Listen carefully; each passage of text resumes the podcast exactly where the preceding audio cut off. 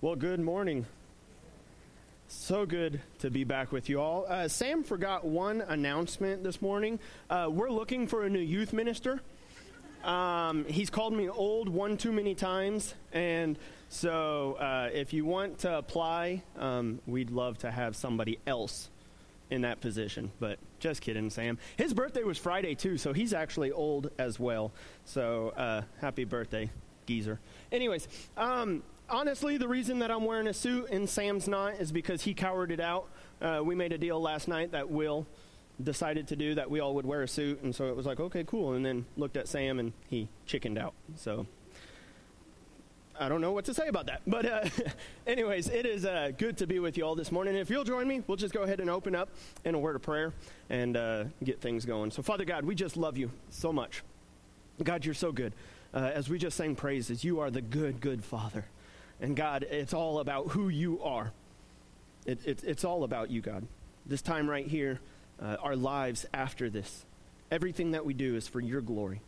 But God, so often we try and make ourselves gods of our lives. We try and uh, do our desires. We, we struggle. We, we give in to things.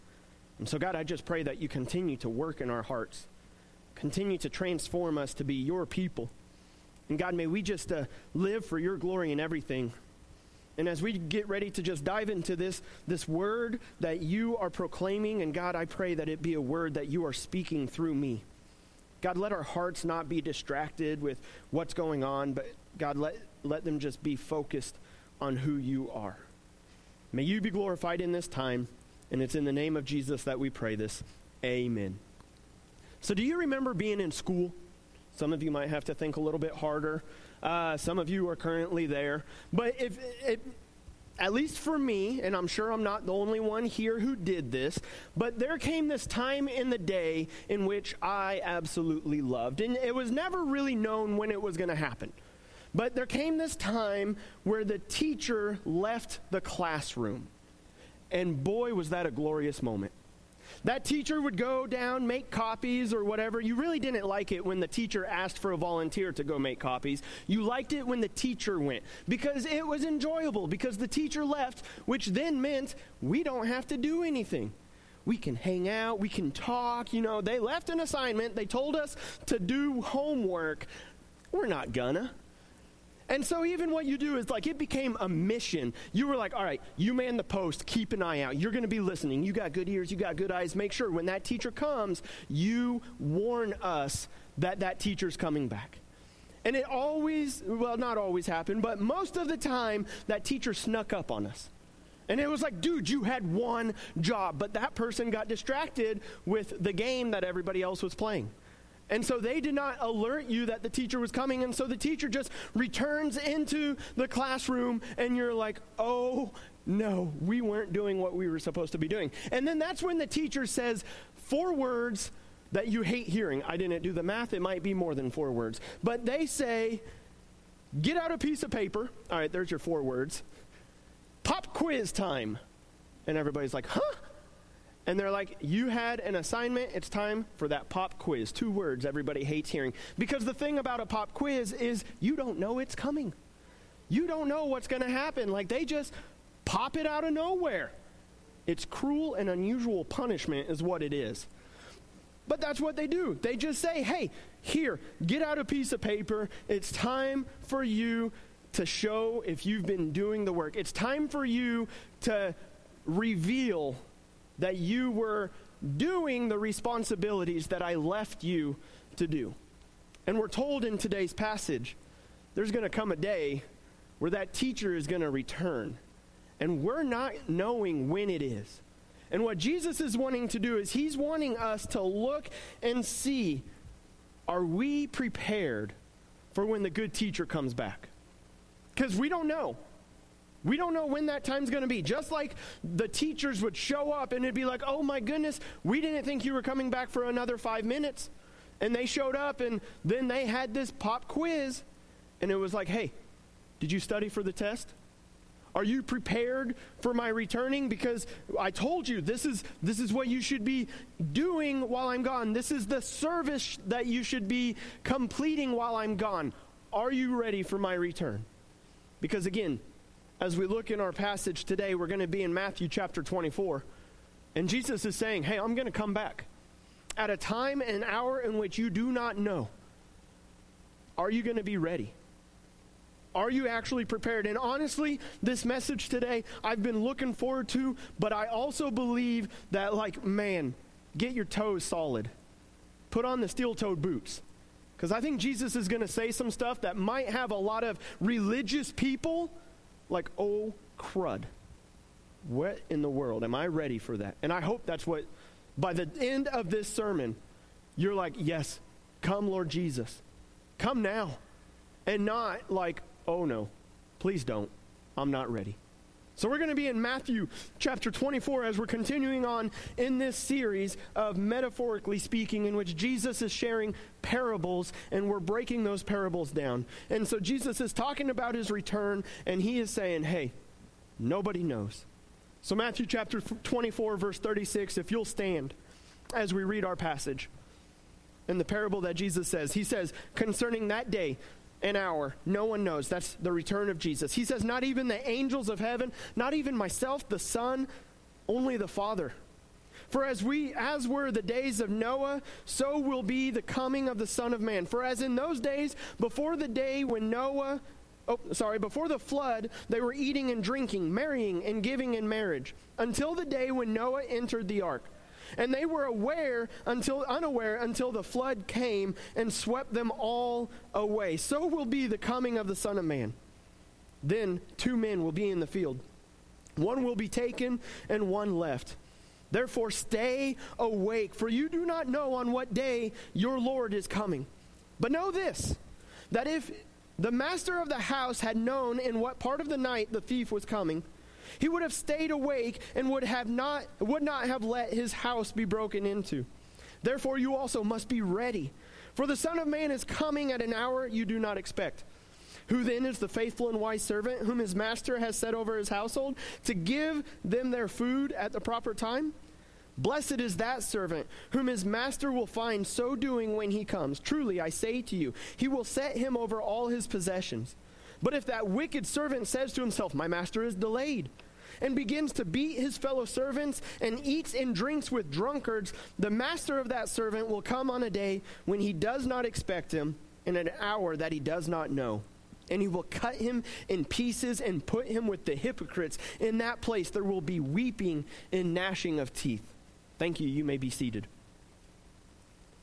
And so here we see Jesus, he's talking about his coming back. He is saying, hey, nobody knows. Like as Jesus is on this earth walking, his very words are, I don't even know. The angels don't know. God hasn't revealed it to me when I'm coming back. Only the Father knows. And, and honestly, there are a lot of different views, and a lot of people get caught up in a lot of debate about when is Jesus coming.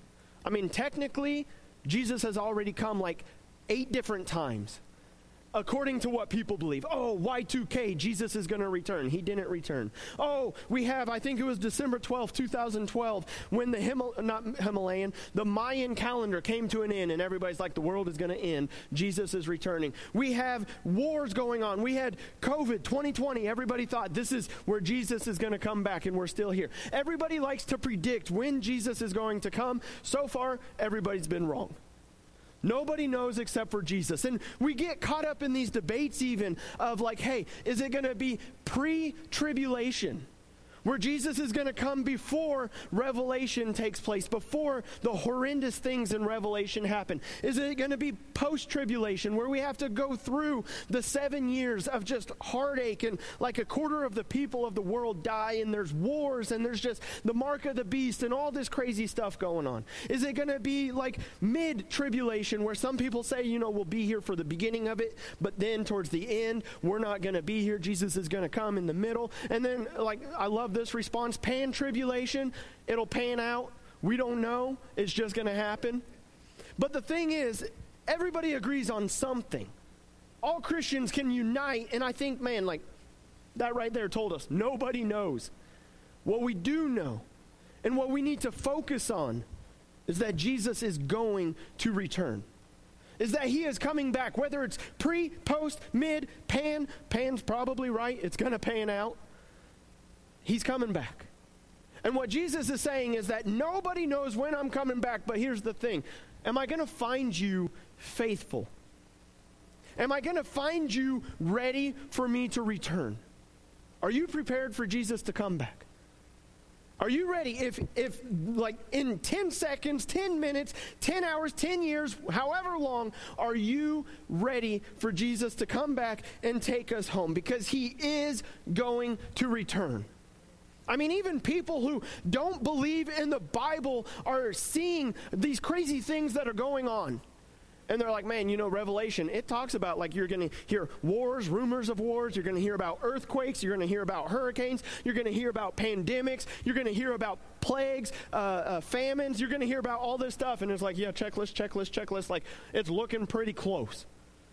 And even people who don't believe the Bible see it starting to line up, and people are starting to look into this. He's coming. He tells us this, the very words of Jesus, John 14. Chapter, two, uh, chapter 14, verse 2, he says, In my Father's house are many rooms. If it were not so, would I have told you that I go to prepare a place for you?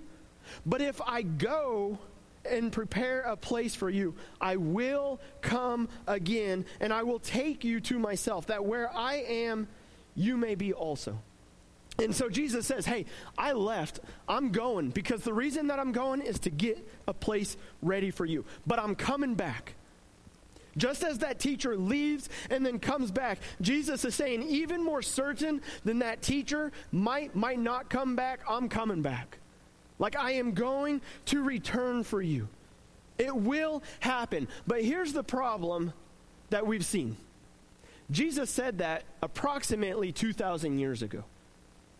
Generation after generation after generation has heard that said and thought, he's coming back, and then he doesn't come back. I mean, we've had Y2K, we've had 12 12 12, we've had uh, 9 11, which we're about to, you know, have the 20th anniversary of, or I don't know if anniversary is the right word, but, you know, the 20th year after that. Like, we have so many times where it's like, hey, this is the mark where Jesus is coming. I mean, I remember talking to my mom because I freaked out about it growing up. It was like, oh God, please don't come back in my time. Like, I've read Revelation, that stuff scared me. It doesn't anymore. Because I have hope. Jesus is coming. Like, he, as we sang about, like, man, he is greater. So it shouldn't worry believers if our faith is actually in him. But it's, it's like, I remember talking to my mom about like Jesus coming back, and I think it was right around 9 11, a little bit before that, even because Y2K and that stuff scared me. And I remember talking, and she was like, You know, we thought Jesus was coming back when I was in eighth grade. And the generations before her thought Jesus was coming back in their time. And so it's like we see as time goes on, Jesus doesn't return. He hasn't come back. And so what happens? What do you do, kids, when mom and dad leave and say, when we get back, we want the house cleaned? And then mom and dad are gone for like three hours. You don't clean it right away. You procrastinate. We are expert procrastinators. Like, why do today what we can do tomorrow?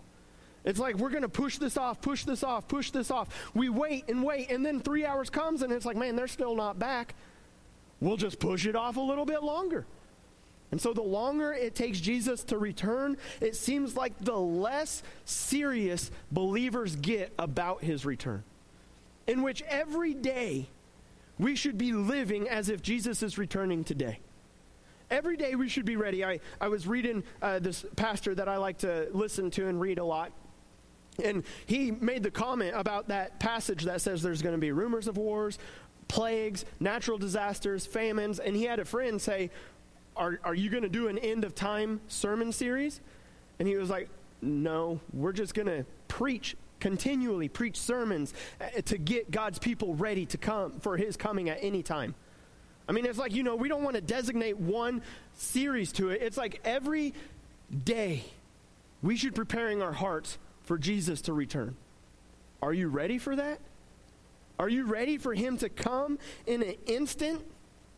That he could not even let us finish our next breath, and in a heartbeat, in a split second, we will be standing before him and we'll be giving an answer for how we lived this life, for where we put our faith. Because again, it seems like Jesus has forgotten about us. It seems like he, we're just left here. But he is going to return, and it's coming unexpectedly. So much so that Jesus, he gives us two little parables in this passage that we read. He said, first off in 43, Know this if the master of the house had known in what part of the night the thief was coming, he would have stayed awake and would not have let his house be broken into. Therefore, you also must be ready, for the Son of Man is coming at an hour you do not expect. I mean, Jesus is saying, hey, you guys, like every night, we lock the door. Every night, I take a couple extra precautions just to make sure if somebody breaks into this house, they're going to regret it. And are we not doing that with Jesus? Are we not going home alone on this thing of Jesus' return? If you don't know what home alone is, Kevin McCallister, the ultimate guy, like he didn't know when he was going to get broke into. He got left. He did have a little heads up, and so that guy went full Rambo on defending his home. Like he was the MacGyver of setting everything up for his house. I mean, like he had little cars, he broke light or uh, Christmas bulbs. Like he had his house prepared because he knew something's coming. And I'm going to do everything it takes to be ready. And Jesus is saying, I'm coming. Are you doing everything it takes to be prepared for my return? Jesus says, Hey, this is what it's going to be like when I come a thief in the night.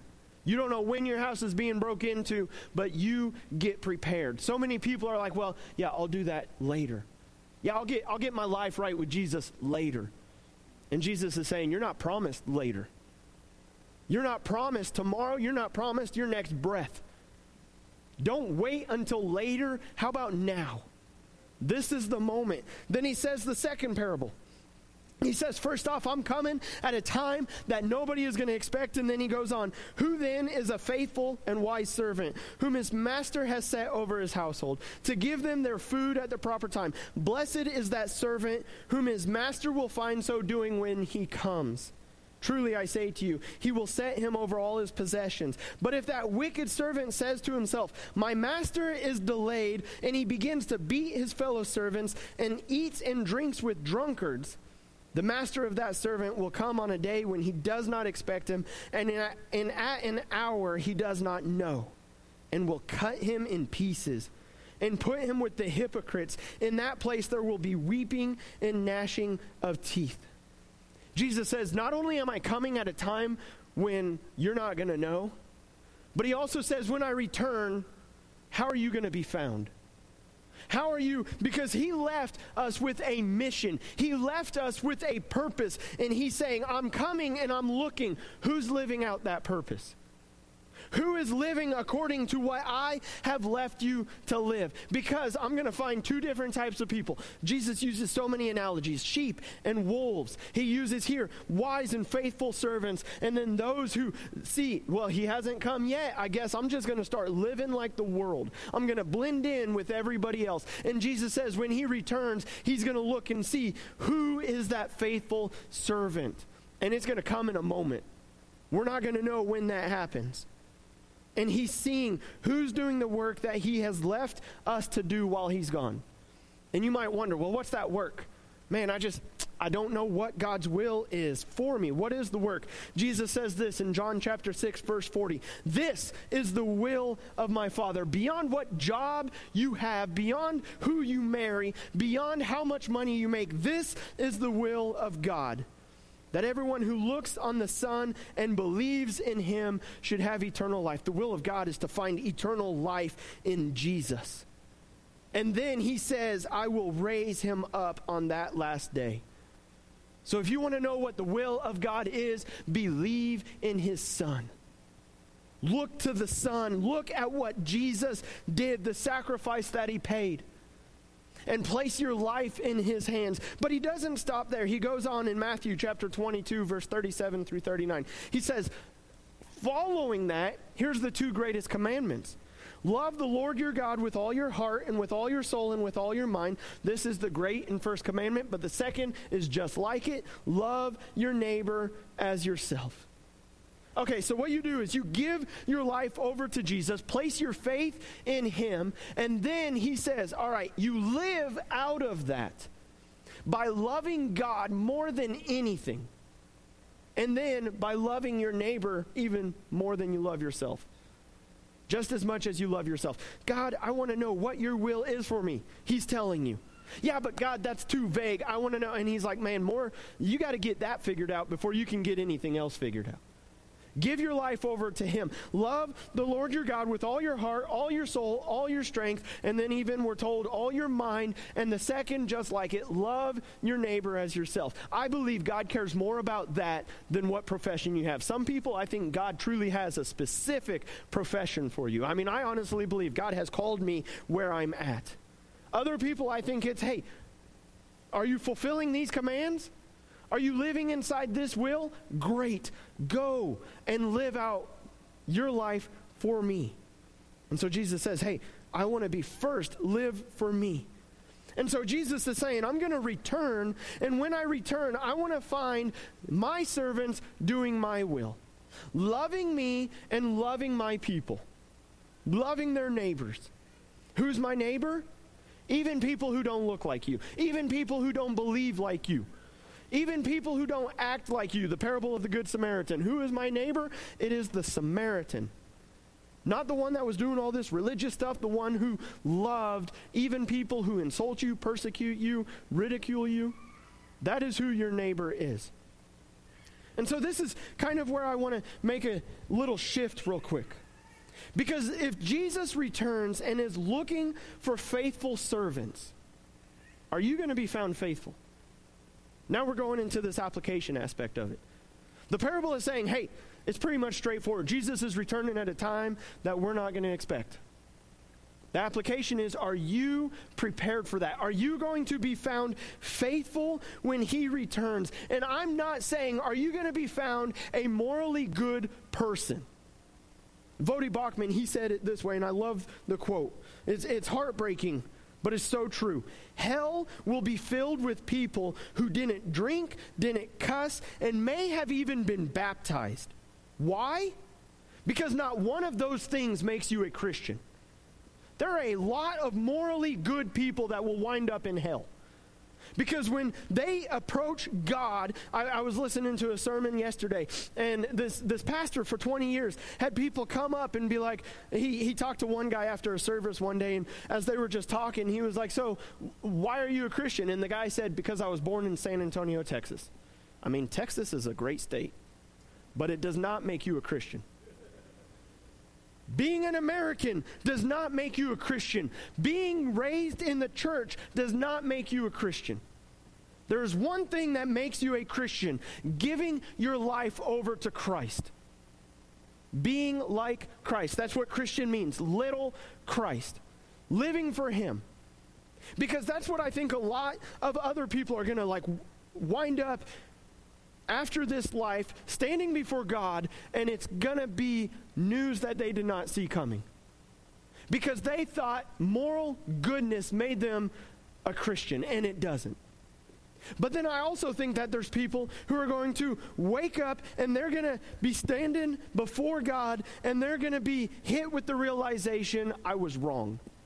Because America has given them a dumb, stupid belief that all I have to do is say a prayer and that makes me a Christian. It doesn't. That all I have to do is say, I believe in God, and that's enough. James chapter 2, verse 18 through 19. Someone will say, You have faith, I have works. Show me your faith apart from works, and I will show you my faith by works. You believe God is one? Good. You do well. Even the demons believe that. They're not saved. Well, I believe that there was a man named Jesus. He's not, the demons aren't in heaven. That so many people are going to just say, hey, I believe, yeah, yeah, Jesus, good guy. He needed to die for my sins, and then I'm going to live how I want. Romans chapter 6, verse 1. This is Paul speaking, and he said this. I got to find it. He said, What shall we th- say then? Do we continue in sin that grace may abound? Hey, I've been saved. Jesus, He died for my salvation. I can live however I want. I can keep sinning. I can keep sleeping around. I can keep just saying, God, yeah, you died for me, but I'm going to do what I want. Shall we keep on sinning so that grace may abound? By no means. How can we who died to sin still live in it? Paul's saying, it's, no, you can't. You don't. Because when you have had the Holy Spirit enter into your life, when you have placed your faith in Christ, what, it, what you used to love really becomes disgusting. You don't want it anymore. I mean, your, your flesh is struggling with it, but it's like, how can I love the very thing that killed Jesus, who I claim to have given my life over? Jesus is saying, I don't want you to just profess who I am. 1 John chapter 2, starting in verse 2. Jesus says he is the propitiation for our sins, and not for ours only, but also for the sins of the whole world. Verse 3 And by this we know that we have come to know him, if we keep his commandments. Whoever says, I know him, and does not keep his commandments is a liar, and the truth is not in him. But whoever keeps his commandment, keeps his word in him, truly the love of God is perfected. John is saying, hey, there's a lot of people out there who are saying, yeah, Jesus, I know him. Yeah, I, you know, I was baptized at camp one time. Pretty sure that, that covered me. I'm, I took a bath, it, it worked out great. But they're not living according to God's word. They're not having fruit flow from their life. There's no works based on their faith. Not saying that you're saved by your works, but true faith produces fruit. And I would say, look at your life because if all you're doing is saying, I believe, but there is no obeying God's word, I would challenge you to truly look at where you stand with God. Because you have not made him Lord of your life. You're still Lord of your life. And Jesus says, anyone who says that they know me will keep my commandments. If you say you know me, but you don't keep my commandments, this is not Andy speaking, straight from the Word of God. Whoever says I know him, but does not keep his commandments is a liar, and the truth is not in him. Better bring your steel toed boots. Because God is saying, look at your life. It's not about just a profession, it's about a life being lived for Him. There are going, going to be a lot of people who wake up on the other side of eternity who are saying, All I did was I, I said a sinner's prayer, I made a profession that really I didn't believe, but I was holding on to that. Because America wants to say you can love God and love the world at the same time. And that is the popular thing to say. And it is going to popularly send people to hell because God's word does not say that. God's word says to love me is to die to yourself daily. God's word says to love me is actually to live your life for me. Not to just say something and then have no fruit from it, but to truly live for me. Jesus, he says this in Matthew chapter 7. He says, Not everyone who says to me, Lord, Lord, hey man, they profess. They're saying, Your Lord will enter the kingdom of heaven, but the one who does the will of my Father who is in heaven. On that day, many will say to me, Lord, Lord, did we not do morally good things? Did we not prophesy in your name, cast out demons in your name, do mighty works in your name? And I will declare to them, I never knew you. Depart from me, you workers of lawlessness. Everyone then who hears these words of mine and does them will be like a wise man who built his house on the rock. The rains fell because it had been founded on the rock. And everyone who hears these words of mine and does not do them will be like a foolish man who built his house on the sand. The rain fell, the floods came, and the winds blew and beat against the house, and it fell. And great was its fall. Jesus is saying there's going to be a lot of people who just said, I profess you, your Lord, Lord, but did not do my will. And I'm going to say, I don't even know you. To do my will is to build your life on me, not the things of the world, but on who I am. You see, this is how I would define faithfulness because Jesus is saying, I'm going to return. I'm looking for my servants who have been faithful to me. I would define faithfulness this way living out your belief living your, out your belief of who Jesus is. Faithfulness is not just professing, it's not just saying a sinner's prayer, it's a life lived out of that. It's living out your belief based on that. Ephesians 2 8 through, 9, 8 through 10 tells us. I have it somewhere. There we go. For by grace you have been saved through faith. And this is not your own doing, it is the gift of God, not a result of works, so that no one may boast. So he's saying, hey, you want to know how you're saved? It's by faith, it's by grace through faith, placing your faith into Jesus. And we like to stop there. That, hey, sweet, it's not a result of works. That means I don't have to do anything. And, and it's true, you don't have to do anything to be saved. But I think verse 10 continues on with the importance. We are his workmanship. We are created in Christ Jesus why?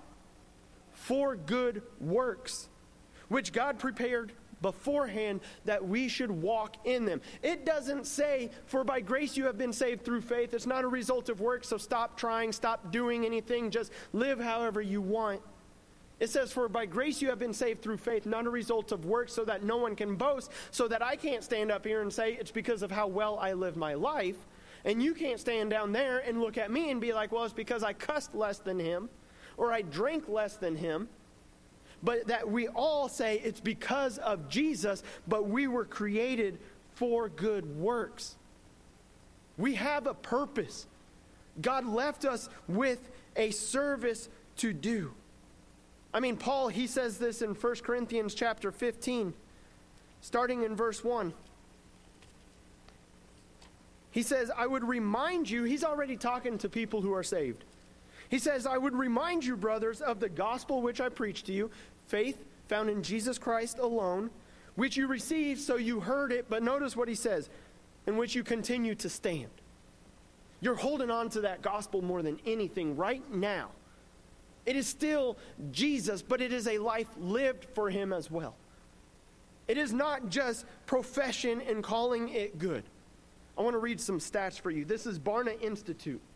And they do really big surveys, and this is six years old, but what they say is that the chart is on a downhill progression. But they said six years ago they did a survey of who Jesus is. 92% of Americans believe Jesus was a real person who actually lived.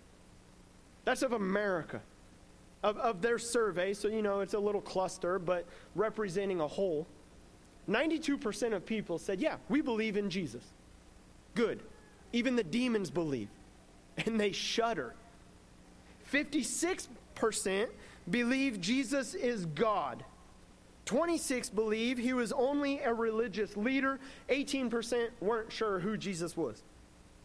52% strongly to somewhat strongly agree that Jesus lived the perfect life. 46% strongly disagree or somewhat disagree that he actually was a sinful person.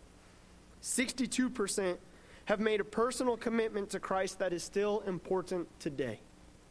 And it's like, man, those are great stats. Like, I like seeing that. But I also feel like, and we're told we're not judging outsiders, but we are told judge those within the church. That we look at your life and we say, hey, you believe in Jesus? How's it lining up with his word? Not how's it lining up with what you think or feel, how's it lining up with the word of God? And so in 1 Corinthians chapter 5, if you don't believe me, read that. It talks about, hey, I'm not to judge the one outside the church, but the brother or sister inside the church? Yes. And so, of that 62% that say, I have given my life over to Christ, it's like, how is your life lining up with what God's word says? Are you living for Him? Are you going to be found faithful, living out that belief of who God is? Because here's the thing you're not going to find a sinner's prayer in the Bible. If you're looking back at your life and it's like, hey, why are, why are you a Christian? First off, it's not a nationality thing. You're not going to be able to say, because I was American, born in Kansas, the great state, or even a better state, Texas. Oklahoma people get in too by grace. You've been saved. But it's like, you know, whatever you look at, you're not going to, I'm kidding about Oklahomans. But, you know, whatever you say, it's not like, you're not going to find that in the Bible. It's not nationality. It's not a sinner's prayer. You're not going to be able to look in the Bible and say, well, because I had somebody say this prayer over me. You're not going to be able to find in the Bible that it's because one time you jumped in a pool at a camp and got wet, but there was no fruit behind it. What you're going to find in the Bible is that a life placed in the hands of Jesus, placing your faith in who He is, the sacrifice that He made, it is by grace you have been saved through faith. That is what you'll find. But I feel like we stop there all the time, and it's a disservice to say that that is, that, that is all it takes. But it's a disservice to say God requires nothing of you that you can go and drink, cuss, sleep around, live a sexually immoral life, and God is looking at you and saying, Ha ha, so proud of you. Instead, what Jesus is saying is, I'm going to return at a time that you don't know. And what's going to happen is, I'm going to be looking for those who are faithful, who are tending to the work. Because there's that unfaithful servant who's thought, man, he's delayed. I'm going to beat all my fellow servants, and I'm going to go and drink and sleep around with the world, and I'm going to live that life. And Jesus says, when I come back and I find those people, they will be cut to pieces like the hypocrites and they will be thrown into a place where there is weeping and gnashing of teeth, and we are told that is the second death, the eternal lake of fire. Because they might have, they might have been like, yeah, I'm a servant. I mean, I worked for him, I professed him, but there was no relationship. Jesus tells us what it is to love him. Again, not my words, Jesus's. To love him, John chapter 14, verse 15. If you love me, you will keep my commandments. Verse 21 Whoever has my commandments and keeps them, he it is who loves me. And he who loves me will be loved by my Father, and I will love him and manifest myself to him. 1 John chapter 3 verse 10 By this is it, is it is evident who are the children of God and who are the children of the devil. Whoever does not practice righteousness is not of God nor is the one who does not love his brother. Jesus is saying, if you love me, you'll keep my word, you'll obey my commandments. Not to earn his love, but as a result of what he did for us. Martin Luther, he said it this way We are saved by grace alone, but a saving grace is never alone. We are saved by grace through faith. And as James said, Show me your faith without works. I'll show you what that faith looks like. It's a dead faith. Even the demons have that faith and they shudder. We are saved by grace, and a saving grace is never alone. You know, there was a movement a couple decades ago, I feel, and it's carrying over. That the goal is if we can get people baptized, that's what saves them. And again, I feel like that's a disservice. Because I feel like as the church, eternal life has been the end goal.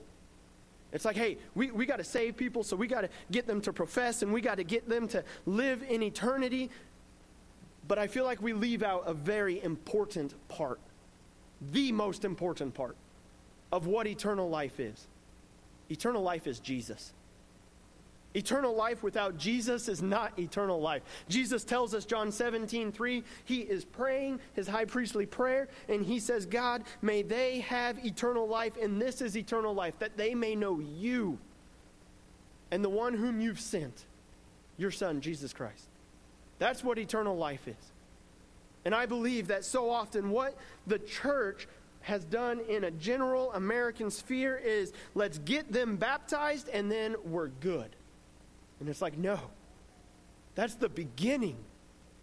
Once we get them to place their faith in Christ, there is a life lived with them of sharing the gospel over and over because I don't know if you need it, but you do. And I do. I need to hear it's the gospel today. I need to hear that it is because of what Jesus did. Because the more I hear it's what Jesus did, the less I look at myself and the more I just want to live for Him.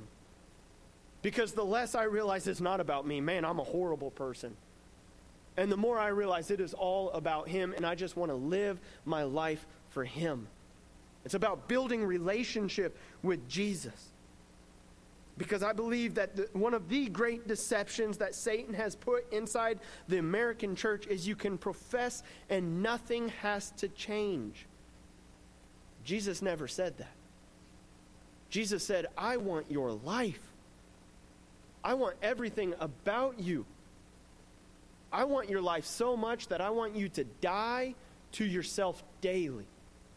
Take up your cross and follow me. I want you to die to your desires for family. I want you to die to your desires for social status, money, careers, whatever it is. Die to it. Take up your cross and follow me. That's what Jesus wants. He says he wants to change everything for his glory. Are you prepared for his return? Because he's coming at a time that we don't know. The great teacher's going to return, and there's going to be a pop quiz. And he's going to say, hey, on a scale of 1 to 10, how certain are you that you should get in heaven? And if it is anything other than Jesus, then it's wrong. But I also believe that Jesus is going to return and he's going to be like, Were you found faithful? Or are you just holding on to, I said a sinner's prayer? And no life was truly ever given to Jesus. Because Jesus says, I want your morning, your afternoon, your evening, your rising, your setting. I want your life. I want all of it. I don't want to be tied for first in your life. He says that'd be considered idolatry. I want you. Jesus desires you, and in that, he desires a life given over to you. And so I encourage you do a heart check. Have you been living for Christ? Does your life show? Not that you're earning it or working for it, but does your life, when you look into the fruit of your heart, when people speak into your life, is it a life lived for Christ? Are you being set apart? Are you holy? Or are you being accustomed to the world and blending in and saying, hey, yeah, but you know, I got that get out of hell free card, and I'm going to throw that up when Jesus returns? and there's no life lived for it. Jesus wants all of you. He's saying, hey, salvation is found in me alone. But that's where the work begins. Then let's go and do a work for me. And through that, you're going to find something far greater than anything that this world has to offer.